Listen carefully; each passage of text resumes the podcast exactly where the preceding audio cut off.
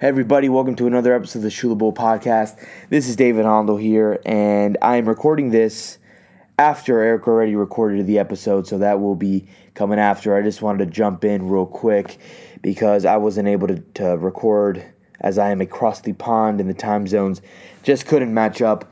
Um, so I just wanted to jump in real quick, give a few thoughts on that opening game for FIU, and then throw it back to Eric, who's got some really cool guests on today, and I'll, I'll let him introduce them. Um, and well, I'll give a tease to one of them. It's a return of of one of the original uh, Shula Bowl Pod members. Um, so looking forward to that. But just want to give my quick thoughts. Um, obviously, I was expecting a big win for FIU. I was expecting us to blow them out. I said it multiple times in this podcast. It's Bryant, it's Bryant, it's Bryant. But they came out and kind of smacked us in the face that first half. And kind of for the entire game, we were kind of on our heels. And I think teams in the past might have even given up at this point of how much we were down. But I really liked how this team battled back. I liked the grit that they showed. The that Coach uh, MacIntyre, lack of better words, the balls that he showed in this game. I mean, to go for it for two in overtime is pretty is, is very ballsy. Um, and not only that, he went for it a few times on fourth down. I mean, obviously at the end we had to be, but even throughout the game when in the first half he went for it, it's something that, that that's you know whether it's him or David Yost, um, those are calls that I am happy to see. It's a bit change uh, from what we've seen in the past, but besides that, obviously a win. I'm, I'm going to take it. A win's a win. There are a few things that that you know do worry me and something to look forward to be on the lookout for going forward. Um, but I will start with the positives because if you're listening to this podcast, you know I'm a Grayson James guy. I'm a Grayson James believer. I'm part of his hive. Name it what you want. That's my guy. I've been waiting to see him get more playing time and finally get to start.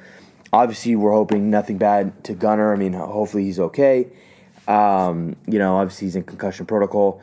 But, I mean, this has got to be Grayson James' team going forward. I mean, he four touchdowns, led us back in that game.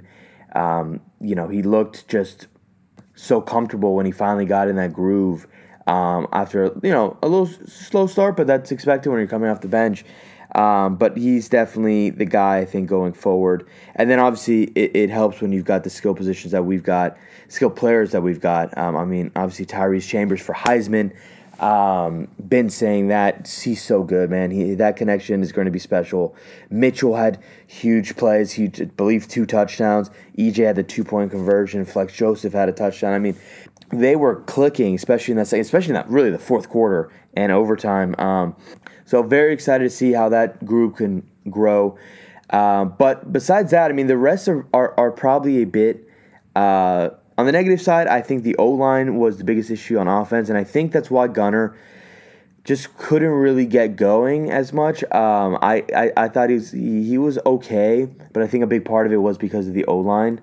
Um, I, I, they they did not perform well, and this is against Bryant. Um, so that does that is something that I hope is addressed going forward. Um, not sure how that's going to happen, but let's see what this team's got. And then de- on the defensive side of things, I mean, the defense made some really big plays. Shout out to Sean Peterson Jr., uh, huge strip sack. But um, for the most of the game, they were kind of getting torched. Uh, the QB had a lot, few big runs in the second half. The DBs were kind of allowing some big plays. Um, the defense is what scares me, and I think was definitely the weakest point um, of this team on at least in the first game. So you know, let's see what adjustments are made this week. Uh, let's see what adjustments made are going forward. I mean, I think this is a huge win for Mike MacIntyre. Um, you know, say what you want. Yeah, I know it's Bryant. We should have beaten them by a billion. Uh, I don't care. This team showed a lot of heart to come back and win that game, and you can tell just by the excitement afterwards. Like this can be a momentum builder, and hopefully they do that. So, um, you know, people called me a, a madman when I said we're going thirteen to one. Well, who's the madman now, baby? Off to a 1 0 start. And it's going to be 2 0 this week when we take it up to Texas State. Um, and before I kick this off to, to Eric, I wanted to give a quick shout out to all those fans that showed up to the Thursday opener. I mean, the student section looked packed. Uh, I mean, it, it, it, was a good sight to see. Um, shout out to Scott Carr and obviously Coach MacIntyre and, and everybody for trying to build that environment and energy and getting more people out there. That was awesome to see, and hopefully they continue to tune out to you know, on the future home games. So um, that's it for me today. Now I'm going to pass it over to Eric and the rest of our episode. Thank you guys. Pause up. What is going on, everyone? Welcome back to another episode of your favorite podcast, favorite podcast. And I'm entitled to say that as I host three podcasts. But uh, for the sake of the, for the point of time being, this is your favorite podcast, favorite podcast. It is the Shula Bowl pod brought to you by the fine folks. You guys know the drill. Five Reasons Sports. Shout out to Ethan Skolnick. We are taping here on Tuesday, September 6th, which means we are a few days removed from the FAU loss at Ohio and uh, almost about a week removed from the FIU thrilling victory against FCS Bryant. I'm flying solo tonight, Eric Henry, SB Nation, but I have a special guest. He is one of the first voices that you heard on this podcast. We did a for our hundredth episode. We played some clips here or there of you know all five voices, and this man is making his triumphant return back to the Shula Bowl Pod airways. Mr. Jake Elman. Jake, what is going on, my man? Eric, I am so glad to be talking to you again. FAU fans, it's good to be talking to you guys again as well. FIU fans, I hope you missed me. Short and sweet, but that is the man himself, Mr. Jake Elman. He is uh now, you know, he, I mean, Jake's situation has changed so much since the last time he's on this pod. You know, maybe we'll cover some of that in the uh, in the later part of the episode. But uh, for now, Jake, you consider yourself a uh, casual observer and what an opinionist on all things FAU football. I would say so. Um, the the TLDR on everything is okay. We're in September now. Back uh, back in April, I said I think I'm ready to take a break from sports journalism, and now I'm working for I'm working in marketing for a tech company, and it's very strange for me after almost a decade of blogging about sports and then covering FAU for a newspaper and covering high school and then working with Endgame 360 for two years, writing about a whole lot of different things. So now where I'm at is I'm able to sit down on a Saturday and I can just watch college football and I don't have to worry about what am I going to write about on Monday or you know, oh, somebody said this in the pregame show. I feel like I should write about this. And it's gonna be it's the same thing with the NFL too and with baseball that I'm able to sit back and really just take in things as a fan, as an observer. And I think on one of the last times I was on, I said that I was excited about the 2020 season because for the first time I would be able to watch an FAU game with people and actually be allowed to cheer for FAU after having covered them as a student and immediately after graduating. So a lot has changed. Some things have stayed the same, but we're two games into the FAU season, and I have had a lot of different emotions. Some have been incredibly high, some have been me yelling at the TV, but it's been a very interesting start to the year. But uh, believe it or not, I'm having fun so far. Listen, Jake, I cannot lie. You won me over when you said you get the luxury of being able to not worry about what you're going to write about on Monday and Tuesday and those ensuing days. But before we bore the folks with our, you know, sports writer chronicles, let's jump into a recap of the last game. Unfortunately, it was a loss for FAU, somewhat a disappointing loss, at least if you ask me. I, I felt like this mm-hmm. was one that uh, you've heard me talk about on this podcast and on, on the Underdog Dynasty podcast as well having an opportunity to build that momentum, really kind of build this, you know, I like to call a signature season for Willie Taggart. I, I thought uh, a big thing for it was winning games like this. Unfortunately, I took the loss 41 to 38 to Ohio on the road. A game I think that, you know, what makes even more disappointing, Jake, is the fact that they they went up early in this game, kind of dominated the majority of the first half where things got a little bit hairy was you know that that end of the first half through the third quarter and the early part of the fourth quarter, but they weren't able to you know really sustain that that that play that they had in the first half and carry it through. Quick notes here on FAU: N'Kosi Perry, 24-42 for 364, five touchdowns. Certainly a, a nice performance from him. Did have uh, a fumble, one that I thought was a bit of a phantom fumble. I thought his hand was going forward, but the, the play was never reviewed. Larry McCammon had 14 carries for 60 yards. A big day from the receivers. Je'Quan Burton, five catches for buck 15 in the score. Jahmal Edrine, nine for 105 and two scores. Really quickly, Jake, before I pass it off to you, I'll kind of give you, you know, where I thought was a turning point in this game. As I mentioned, I felt that you know, that third quarter was really the pivotal point, and there are a couple points that I think you can talk about. One, um, there was a play at third and one there about the nine minute mark, Jake, that you know Larry McCammon got stopped for a, a gain of nothing on that third and one. The entire entire interior that offensive line really got eaten up on that. And and you know, for me, momentum is a huge thing in college football. When you feel that tide turning, that felt like a play that really kind of gave Ohio belief that the tide was turning in their direction. You got the late hit on 21 that you know ended up extending Ohio drive. They ended up cashing that in for seven points. And then, as I mentioned, uh, the well, we'll do two two other plays. One that that fumble uh, that you know was called a fumble, never reviewed, and then a third and nine call by Brent Dearmon as they're down 27-17. It's a screenplay that goes nowhere, and they're forced to punt. Uh, so those were kind of you know the turning points of my game. But Jake, enough about you know my opinion. Uh, jump into it, man. You know, just give me your thoughts on the game and you know what you kind of uh, what your what is your read uh, heading into Southeast Louisiana week. See, I'm I'm smiling to myself because I think FAU fans are going to be very amazed at what I'm about to say. I had a ton of fun watching the fourth quarter, even with the final result, because that really was one of the strangest FAU games I've seen since. I mean, I got to FAU in 2015 as a student. So, in those seven or eight seasons, you go from dominating through the first, let's call it the first 20, 25 minutes, and Ohio starts clawing back into it and Ohio dominated third quarter, and the game got out of hand. I think it went up to 30, 35 17 or 38 17. And then FAU just starts scoring at will. Starts, they keep scoring. N'Kosi Perry finally starts hitting all these passes. And you got to the halfway point of the fourth quarter, and I think I probably wasn't alone in thinking FAU could realistically find a way to win this game or they're going to find a way to break everyone's hearts. And they broke everyone's hearts, but at least you could say to yourself, they came back in the fourth quarter, which they didn't do last year. You look back at the Marshall loss, you look back at the Middle Tennessee loss, you look back at the Old Dominion loss. Those three losses that potentially, well, you know, those are those games are the differences between going seven and five and five and seven, let alone eight and four and five or seven.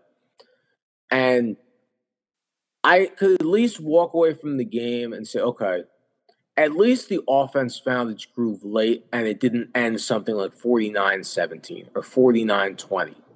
So that's where I'm at. I was frustrated with N'Kosi Perry in the third quarter. I thought the issue that was present last year, where it seems like when you get into the second half and the game isn't going his way, that he can't rise to the occasion in a way that you would hope that your veteran starting quarterback can. That problem was there. But again, you go back to the fourth quarter and you say, okay, he hit on some big time throws, the long completion the Burton, uh, a couple of the goal line touchdowns that were perfectly went into the receiver's hands. So I was frustrated but I was also able to say, you know what? This is happening in September. Let's hope that FAU can learn from this and say, okay, the same way the 2017 did 2017 team did when they lost to Buffalo. They learned from it. They learned from a close loss to a MAC team. They didn't lose again. Can FAU say to themselves as a staff and as a team, okay, the things that went wrong in the third quarter and late in the second quarter, can we correct those so it doesn't happen when we play Middle Tennessee, when we play FIU, when we play North Texas, et cetera, et cetera? Jake, I'm going to throw a fastball at you, you know, two part question. Now, I'll go with the mm-hmm. first part because it's probably the more long winded. Um, everything you said there makes sense, and I and I'm actually inclined to agree with it. However, I feel like if I were an FAU fan, I, I would make the argument of something like this: if we beat Ohio and continue the play we had in the first half of the second and win that game, beat Southeast Louisiana, we walk into UCF and then following that Purdue 3 and 0 with really kind of capturing the feeling of okay, Willie Taggart has really found his stride here at FAU and you feel like you're a little bit closer to the, you know, the the, the years of being a cut above the rest in Conference USA but maybe not right there with those, you know, top group of five and fringe power fives, but a cut above the rest. And the second part of the question, which I guess really is a continuation of the first, if I were an FAU fan and I said, shouldn't we be past this point? Uh, we were past this point in which we're losing to the MAC team, and not even the, the cream of the crop of the MAC, but a, a rising MAC team. What would you say to that? I think all those points are valid. I think something I had to do this past off season, and honestly, in hindsight, I probably should have done it after the 2020 year, even though I hate playing the hindsight game, was I had to take a step back and reassess where this program is in terms of what the expectations should be. Now, my expectations for FAU at this stage in the game is always going to be they should be an eight win team.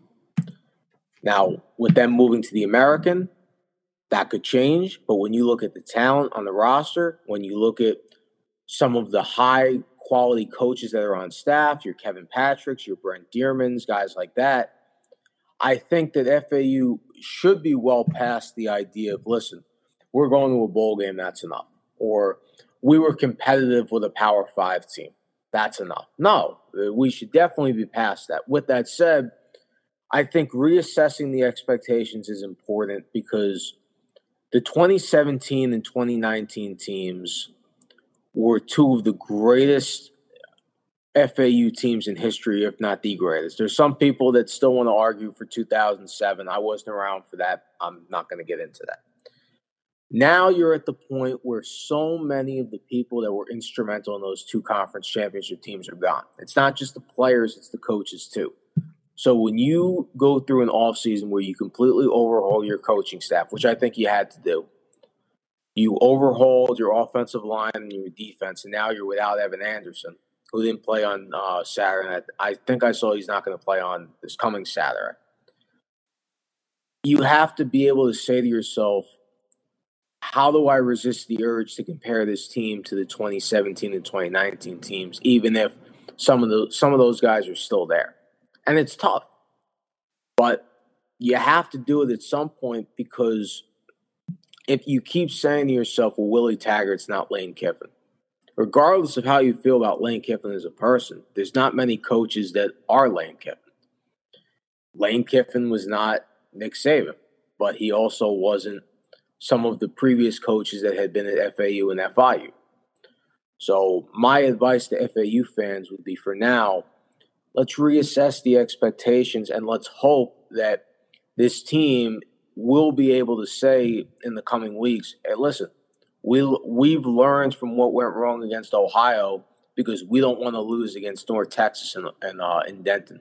We don't want to lose to Rice at home. We don't want to lose to what I think is a mediocre Middle Tennessee program when we go there in November. Jake, I'm not sure, you know, when the next time we'll have you on. So I'm going to do a little bit of projecting here before we kind of, you know, spin it forward and ask you what you're looking forward to in the southeastern mm-hmm. southeastern Louisiana game. 10 games left in this year. We'll quickly run down the schedule. Of course, as I mentioned, Southeast Louisiana, uh, UCF, Purdue, North Texas, Rice, UTEP, UAB, FIU, Shula Bowl, Middle Tennessee, Western Kentucky. I run down those names and I, I, I think, okay, UCF, Purdue, UAB. I'll mark those as losses, even though let's say UAB could be a toss up, although, you know, they did look very good, even without their all star running back, DeWayne McBride, you know, against, albeit against an FCS team, but nevertheless. Well, let's say I'll, I'll mark those three as losses, and then I'll call either Western Kentucky or North Texas a toss up. Personally, I'd like to think FAU will win those games, uh, will win both those games, but let's just call them a toss up. Mm-hmm. In your mind, as you mentioned, perennial eight win team you think is kind of the measure for this program is anything short of going seven and three down the stretch. Again, I should be 10 games left if I count that correctly. Is anything short of going seven and three um, a success in your mind?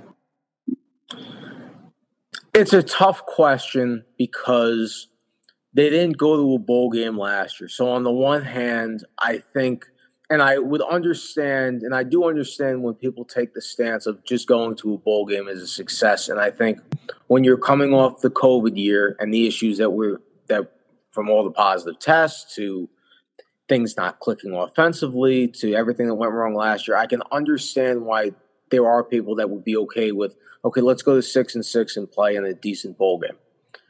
For me, I picked FAU before the year to go seven and five. I thought they would lose at Ohio which I was right about.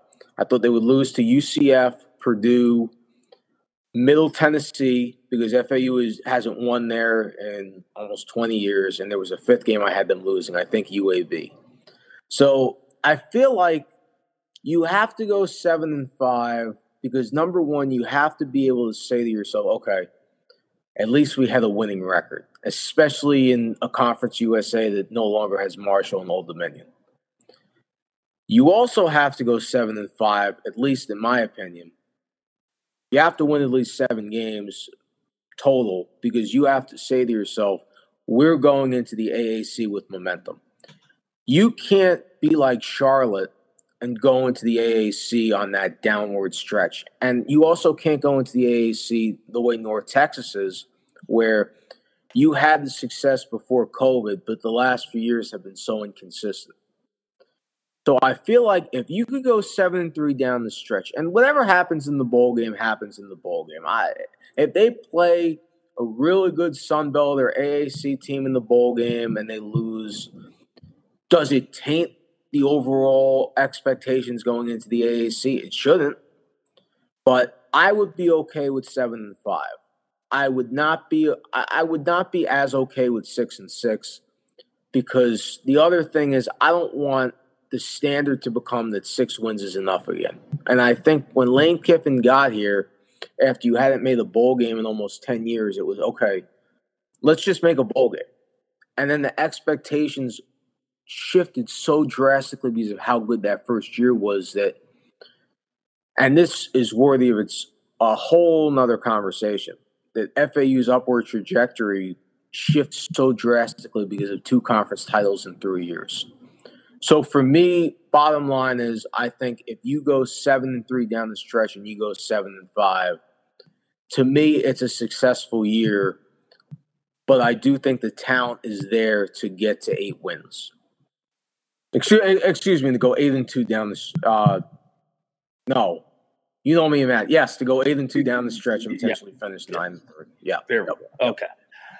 So now Jake again, and for your, those of you just joined us, we are joined by our old buddy, good friend Jake Elman. Following this, you will hear from Keff Ciardello of the Austin American Statesman as we preview FIU and Texas State. But want to leave Jake a little bit of time here to talk about what he's looking forward to in this matchup against Southeastern Louisiana, and you know we'll catch up on on his beings a little bit. You know, uh, Jake is literally half the man he used to be. But let's start with football. Jake. Um, against Southeast Southeastern Louisiana, it's a game that, for all intents and purposes, this should be you know um, FAU's cakewalk. Now, with that being said, we have seen a lot of close games from FCS teams this year, mainly because of the COVID year and the fact that those FCS teams, unlike their FBS counterparts, they weren't losing players at the portal. It was just bringing back all of their starters from the previous year for one more go around. With that being said, what are you looking forward to, or what are you looking for? for what are you looking for?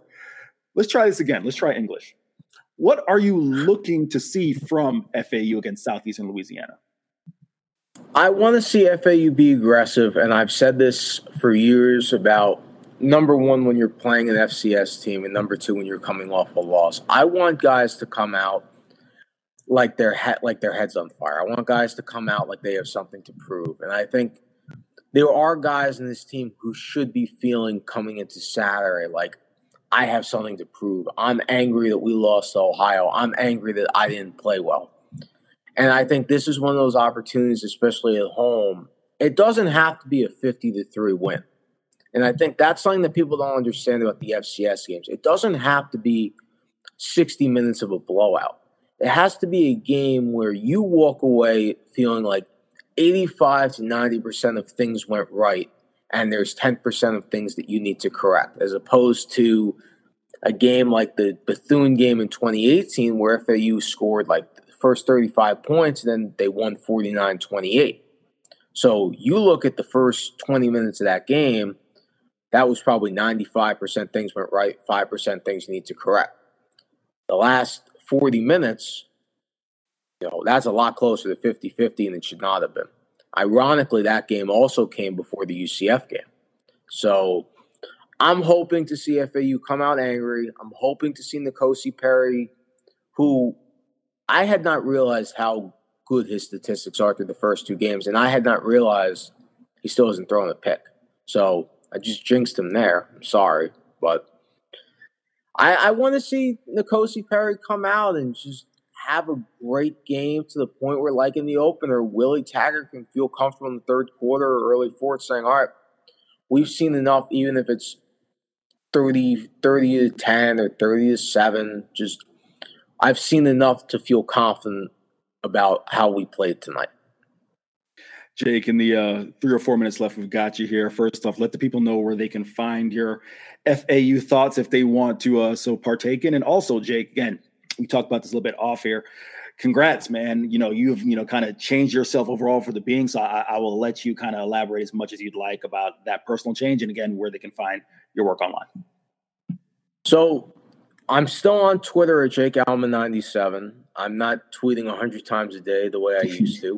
I might a couple times a day, but I'm still there. So say hi. Um, as for what we talk about off air, if you have not been following me on Twitter or Instagram, which is Jake Elman, just my name, um, I lost, I have lost uh, over 50 pounds since um, early April. Um, I'm going to try not to get emotional because I, I've found myself getting emotional lately, but for a long time I was in denial about aspects of my weight. And when we when I was doing the Shula Bowl pod full time in 2019, I was in the 240 range. Like I think when we were at that year's Shula Bowl and we went out after, I was probably 240ish because um, I went to the doctor in uh, January of 2020. I had some mental health stuff going on that was affecting me physically, and I was about 247. So when COVID hit, and I, I didn't keep a scale in my house in my apartment until this past May when I was a few weeks into my diet. I want to say when COVID hit, I was probably down to like 230 ish, 230, 235, and then lockdown hit. So it's like, you know, you're doing Uber Eats and you're having all this junk food. And I saw a picture of myself today from two years ago today, September 6, 2020, and it looks like completely just like this monster. Like I was so heavy in my face and I was in denial for so long. So flash forward to February of this year, and I just felt so disgusting after the Super Bowl. I had so many wings, and I was setting. You know, I, I was always walking in the morning, but you, know, you walk in the morning and then you have whatever you have for breakfast. Then I work from home, so I'd have a sandwich most days for lunch, and you have a big dinner, and that walking didn't mean anything. So I started walking more and trying to watch what I ate, and then my close friend Dr. Reardon ran FAU Sport MBA program. He passed away. He died of a heart attack. He was 60. And then I went up to New York and I didn't like how I looked in the picture. So it was it was the combination of me not liking how I looked, the the grief of Dr. Reardon dying when he did, so young of a heart attack. And, you know, last time I was with him, he had gained a little weight. And look, I'm 25, so I wasn't, I, wasn't necessarily at risk yet, but I said to myself, I want to change. So I got down below 200 um, at the end of July. Right now, I'm right around 188. So I'm hoping to keep going. I don't have a set number in mind. I just don't want to be over 200 again. If I could be 175 and have a little bit of a beer gut, I'm good with that. Just you know, I'm I'm happy with how far I've come. And if you're listening out there and the last couple years you've felt like you need to change something with your diet, you can do it you you can do it. I don't know if what I did, which was portion control and cutting out junk food, I don't know if that's for everybody, but you can do it. That's all. That, that's all I have to say on that. You can do it. Definitely want to make sure to leave time in for that, Jake. You are, you know, you are one of my guys, one of the the first people, you know, when I jumped on the FIU beat to, you know, really chop up with me. And obviously we had the pleasure of working together and hopefully we can catch up soon, or you know, uh, whether it's at a Shula Bowl or somewhere in South Florida. And uh, again, COVID hit all of us hard, so I definitely want to leave time for you to tell that story. But we're going to end on a positive note. So, Jake, my man, appreciate you having me on. It's been a pleasure hearing your voice back on the pod as always. And uh, you know, uh, twenty six, we're up against the clock here. But Jake, I can't thank you enough, my man. We will catch up off here, and uh, you know, again, we, we don't don't be a stranger. We got to make this again a, a, reunion with David's back in uh, in in tow. Oh, for sure, absolutely. There it is, Jake Elman breaking down all things FAU. All right, want to thank Jake Elman for all things FAU helping us out with, of course, our former co-host Shane Marinelli, his departure, or I guess I should say his graduation to the FAU coaching staff, getting that uh, director of high school relations role. So we've been rotating FAU guests, and Jake is the third FAU voice that you have heard from this season. Of course, you'll hear from Zach Weinberger of the Palm Beach Post, and of course, Kevin Fielder of Owls 247. But we're going to transition into the FIU side of things. Again, flying solo here. You'll hear from David as we, uh, you know, bring you in uh, behind the curtain here. I'll send this this episode off to him he'll edit it and splice himself in. But as far as the live taping of this, I am flying solo. Gonna so gonna quickly run down the thrilling 38-37 win over FCS Bryant on Thursday night. You know, really uh I think my major takeaways were the fact that A, the new day that new athletic director Scott Carr and first year head coach Mike MacIntyre preached, that really showed in terms of the crowd. You know, this was the biggest crowd. I think I mentioned this on Twitter post game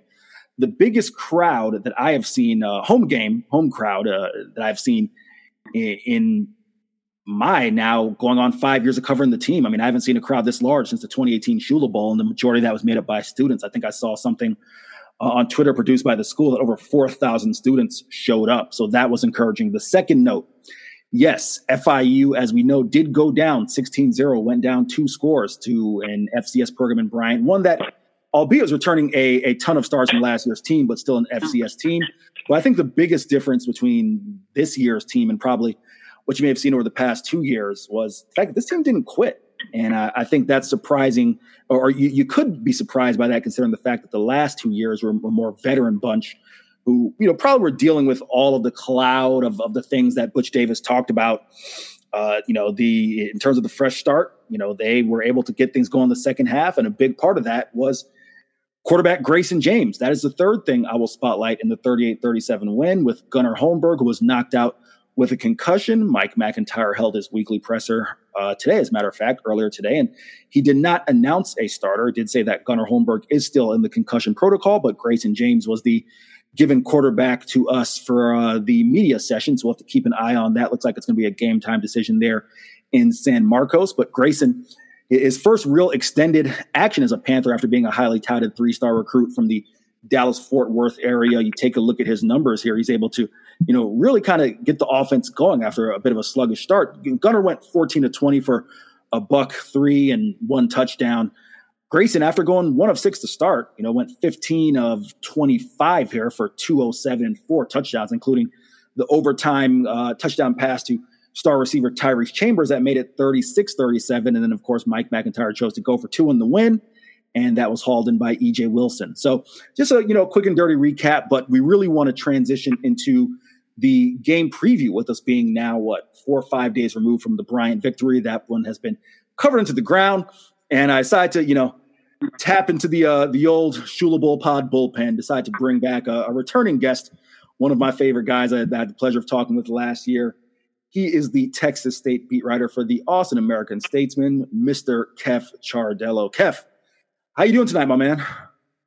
Eric, thanks for having me on. This is great. I, I, feel like I watched the FIU Bryant game after that great recap. So good stuff there. appreciate that.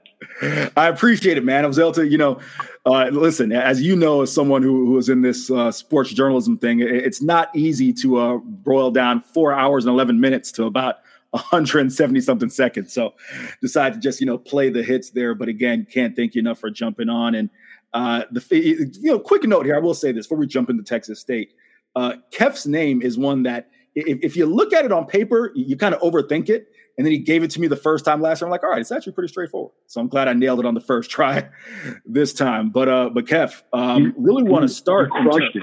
Exactly, exactly. Thank you, man. Um, really want to want to start with this Texas State team here. You know, it's a game that if you look at their season opener against Nevada, they they were in it 14-7 at halftime, and then things seemingly went off the rails for Jake Spavital's bunch. Just kind of, if you can, give us you know your your thoughts on what happened at Nevada before we transition to this week's contest when the Panthers come to town. Yeah, you, you said it. It was a close game at, at halftime, 14 to 7. And then in the third quarter, specifically three consecutive series, it was turnovers that led to scores for Nevada and just completely put the game out of out of reach for the Bobcats. One of those three turnovers was a pick six. So I mean that was that was a pretty devastating blow. Nevada has a really good player named Bentley Sanders who who had two interceptions. One was a pick six, and then one one strip, you know, a fumble recovery that also led to a, that actually led to a field goal. But they had one player specifically who just completely flipped the game on its head. Um, yeah, that that game it, it, really fell apart for the Bobcats in the third quarter. And and speaking to Jake Spavital today, uh, he was he was really harping on on toughness and physicality. Uh, it really was was saying that at the line of scrimmage is where the Bobcats got beaten, which was surprising to many because they they brought in a lot of transfers. That's been kind of noted quite a bit with this Texas State team is they've they've lived and died in the transfer portal as far as recruiting.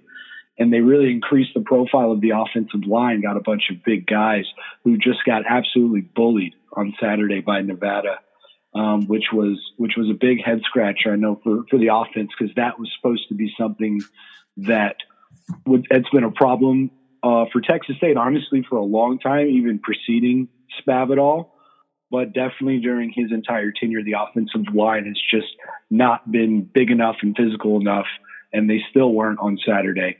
Um, you know, Spavital said there might be some personnel changes. He didn't specifically say on the offensive line or really any position, but he did hint that there's going to be a lot more personnel changes going around to try and combat that.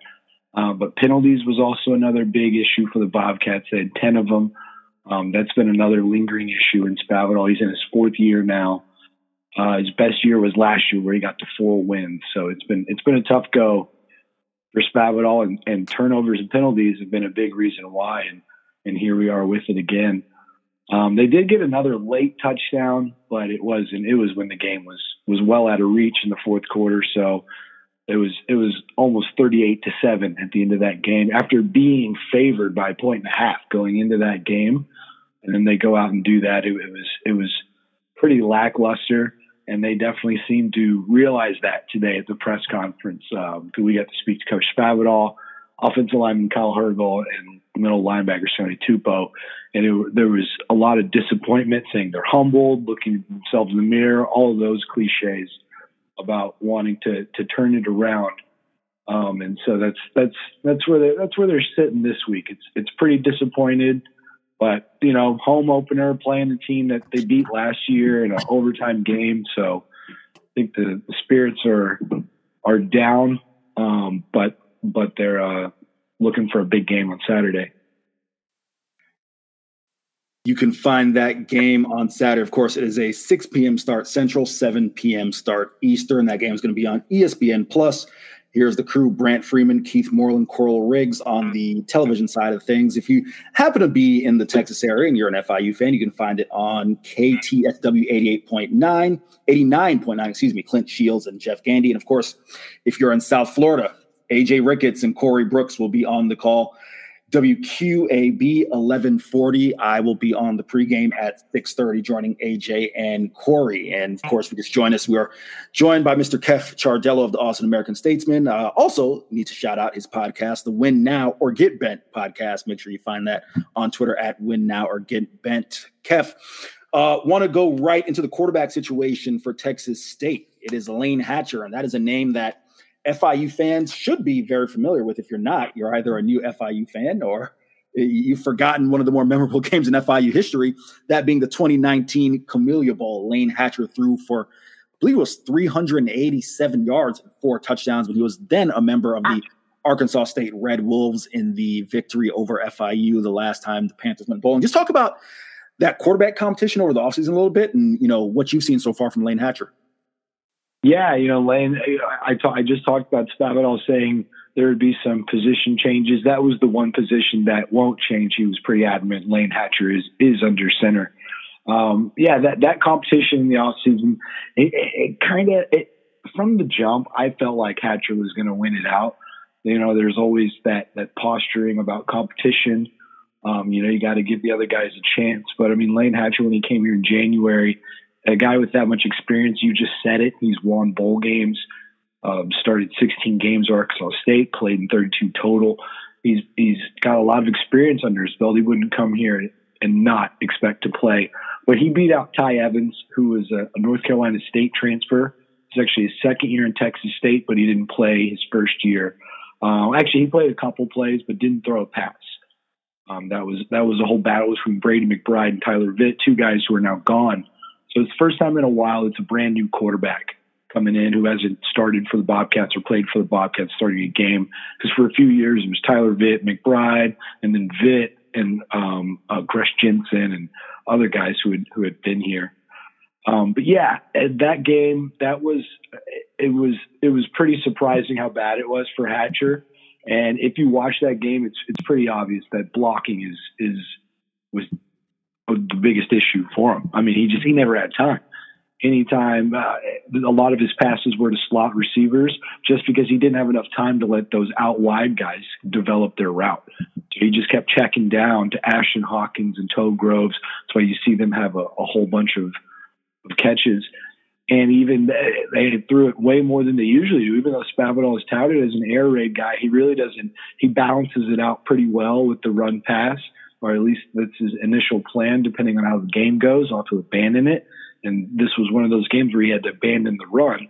25 attempts, negative 12 yards total rushing in that game. Um, four sacks for 43 yards factored into that, but still, it was just they couldn't get anything going in the run game um, because of because of the blocking. It, it really affected the entire offense, and I, that stopped Hatcher from getting going before he could even get started.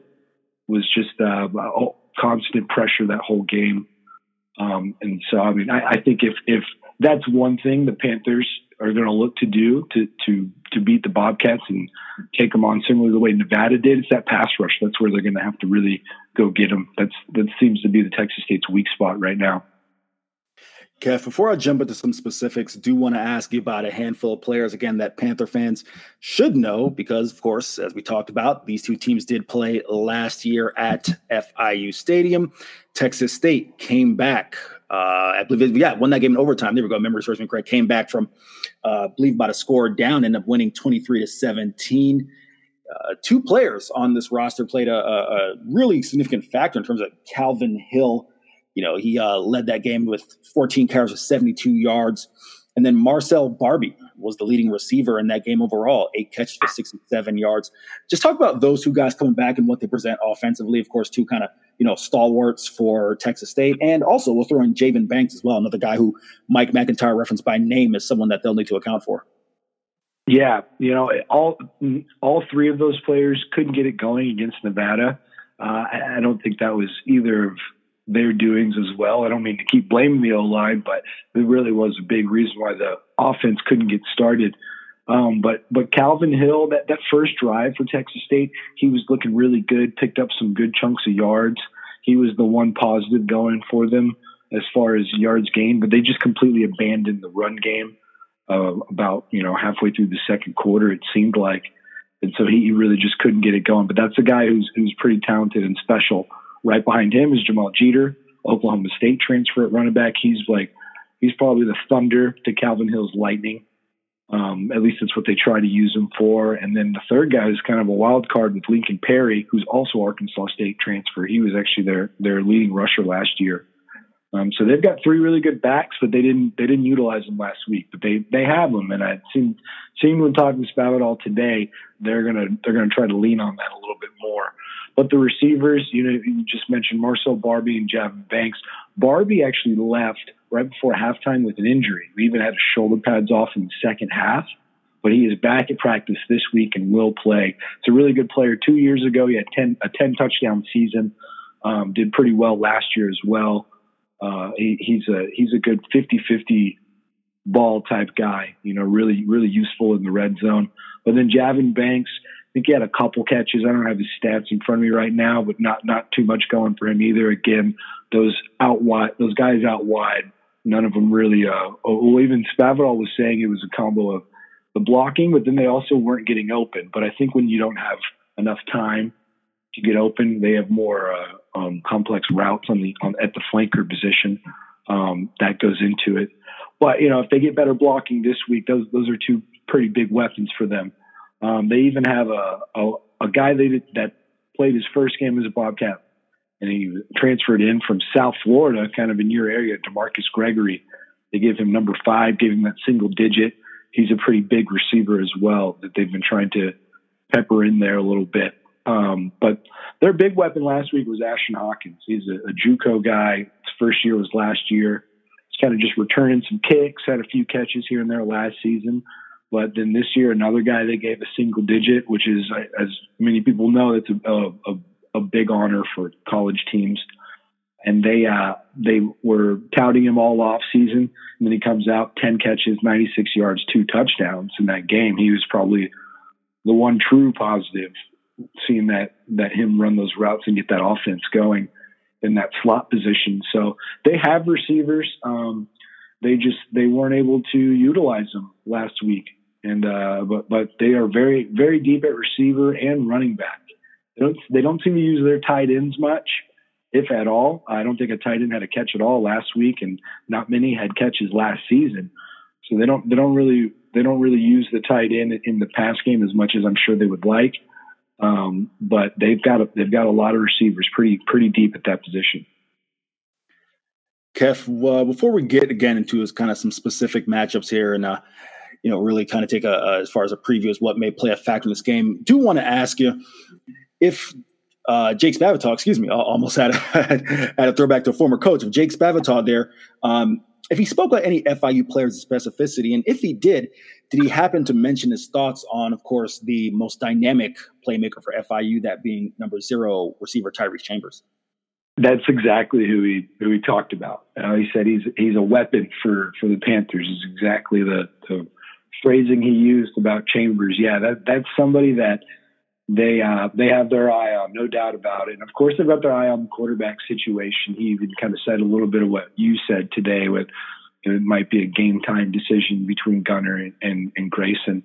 Um, but yeah, Chambers. Yeah, yeah, that's that's that's the that was the one one name. You know, he didn't say too many names, but but that was one that they specifically talked about that they're going to key on. And you know, the Bobcats they they're pretty deep in the front seven, pretty thin in the back end though. Um, they don't. They uh, Zion Childress was was one of their better players last season at that safety position. He was one of the a transfer portal guy who, ended up going to Kentucky. Um, so they they're they're still figuring that out, moving moving parts around and and, and doing some of that. Um, they do have Jaron Morris back though, who is a, a former second team All Sun Belt player, a really good corner that they're not playing at nickelback.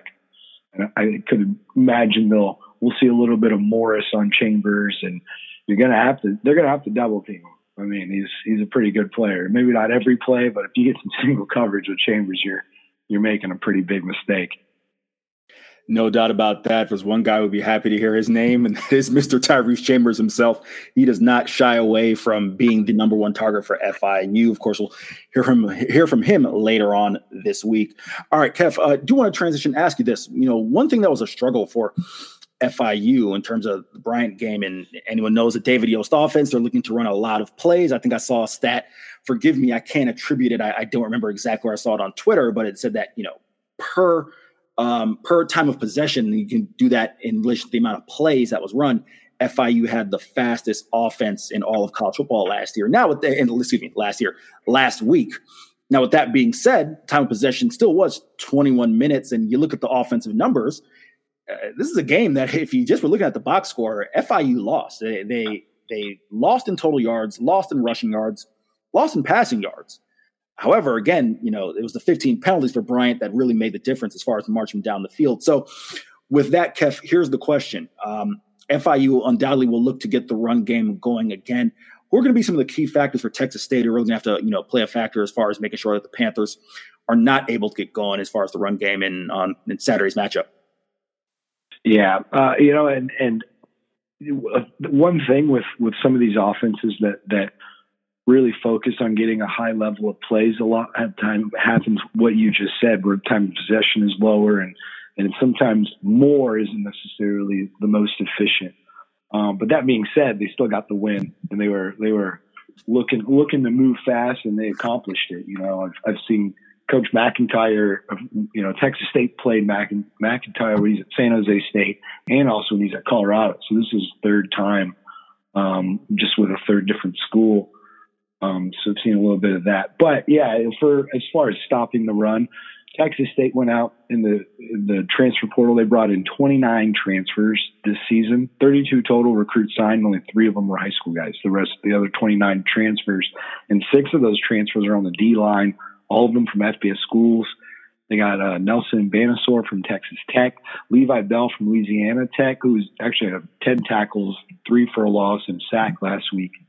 Um, they got Myron Warren from Texas uh, Kawan Robinson from Memphis. They go in, they went out and got a lot of defensive linemen specifically because they weren't that great against the run and definitely not great at pass rush last season. That looked pretty good last week. I mean, you know, they let loose some some touchdowns, but a lot of that was the offense giving Nevada plus, uh, at the plus 44 yard line average for the whole game. I mean, they were on they were on in their own territory the whole game because of the turnovers from the offense. So it was um, it was pretty hard for the defense to to keep them out of the end zone. But they were looking strong against a Nevada team that loves to run, run heavy, run heavy offense that really didn't run all over the Bobcats. So that'll be that'll be a tough go. The because the, the, front seven, like I was saying earlier, that's the strong part. The, the back end is is more thin um, for the Bobcats. I think, like we were just talking about Chambers, I think that Chambers matchup is is going to be a pretty tough one for the Bobcats, but they hang in there with the run. That that tough front seven that, uh, and even the linebackers, Sione Tupou, London Harris, they've been there for a while. You as as many transient guys and new guys as there are at that middle linebacker spot and at outside linebacker, they've been there and they've been in, in Zach Spavital, the defensive coordinator. They've been in his system for for a while now. So um, that's that's probably the one one strong suit. All right, Kev, before we get you out of here, regular listeners of this pod know we like to end on, on a fun note. This is a question that I've actually thrown out when we had all the Conference USA head coaches on our uh, Underdog Dynasty podcast, and we had a little fun with it. So I'm gonna throw it out to you, Kev. I, I need to know top five, you know, artists in, in, in, no particular order, but I just need to know in, in your listening playlist, like what is is Kev, Card, Kev Chardell listening to in his car before a game? What, what are the top five artists that, that he's listened to to get him right? Oh man, you know, I was just listening to the new DJ Khaled album. I don't know if you've heard that. Uh, I have. Yeah, pretty, it's pretty good. You know, some good songs. There's some misses, but there's some hits. I, I like that party one. That's a good one. Uh, yeah, so I, I've been I've been listening to that. You know, new music. I've been I've been lacking on it pretty good. Um, but as far as what I what I would have in there, I would say, uh, you know, you got to get it right before a game. So you, know, you got to get some Rick Ross in there. Okay. Um. Oh man, who else would I do? You know, I'd say Kanye, but he's a little controversial these days. I still listen to him. I, I still listen to him quite a bit though, but you know, can can be on the fence with however he is. Um, you know, you got to switch it up a little bit of country in Texas. George Strait's a Texas State grad, so he's kind of like royalty here. Switch okay. it up, switch it up to a little bit of that. Uh, let's see. I have about listed four. Yeah, four. Yeah, you got one more. I wasn't counting along. Oh man. Um, yeah, and then uh, you know, throw in uh I don't know. You know, I can't really even think of a fifth one right now. hey, you know that is that is. All you want to know what it is? I'm too busy listening to podcasts these days. I really like. I it's as weird, especially this time of year. I'm just uh, trying to get as informed as possible. So I've been I've been soaking in a lot of that, but music music can be too distracting when I'm trying to think about football.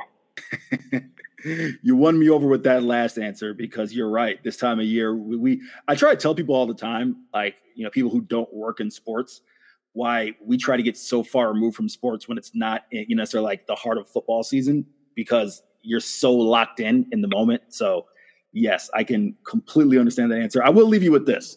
Um, I think the best answer we got from a Conference USA head coach is when we asked Willie Taggart this question, he launched right into a, a, a Mystikal lyric. He said, "The man right here." You know, that's a little throwback Mystikal. He said is his, his go-to. So uh, definitely, you know, a bit of a, bit of a fun answer amongst and, and a lot of uh, a lot of varieties you'd imagine among amongst the uh, CUSA head coaches. But Kev, I oh yeah, exactly, exactly, no doubt.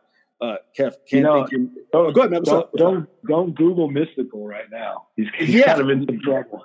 yeah, I, I, well, here's okay. You know what? I'm actually glad you threw that last part in there. The the the way we phrased that question to Coach Taggart was, uh, and, and to all the coaches was, what were you listening to in your college years? So let, we, we, oh, we can, let's, let, us give let's give Coach Taggart that out. That uh, yeah, if you Google Mystikal, it's not the uh, the best of uh, of headlines, but yeah. With, with, with, with um, that, oh, go ahead, Kev. Go ahead, Kev. Sorry about that. Yeah. Oh, you know, real quick before before you do your your your exit, I, I wanted to throw this out there. I meant to pepper this in. Grayson yeah. James, um, he was heavily recruited by Texas State, and, and actually, you know, he's from Duncanville, really right. good player at Duncanville. I, I watched him play live.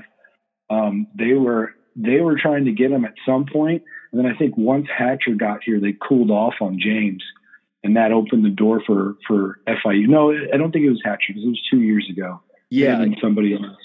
Um, I think it was a different quarterback. Um, but yeah, but they were, they, I'm pretty sure he did a visit here and everything. So kind of some interesting sliding doors with that. If he, if he does end up getting the start this Saturday, um, might be some, some what if for Spavital, especially if James can get that win. It is definitely an interesting storyline. Grayson talked about it in his media availability. He didn't mention his recruitment, but he did mention uh, knowing a lot of guys on that roster and even just you know people from high school who you know aren't athletes who, who go to Texas State. So he did talk about that. But again, cannot thank my man Keff Ciardello enough for hopping on with us. You can find him on Twitter at Keff, K E F F underscore C. You can find his work at statesman.com. That is the Austin American Statesman. And last but not least, the Win Now or Get Bent podcast. Keff, really appreciate you jumping on. And uh, I'll get a chance to, you know, finally after two years, meet you in person out there at Bobcat Stadium on Saturday night. Hey, I'm looking forward to it. If you need someone to get some lunch with or something, hit me up, man. You got you got me. Most definitely. Kev, appreciate you making the time, my man. Thanks, Zach. Thanks.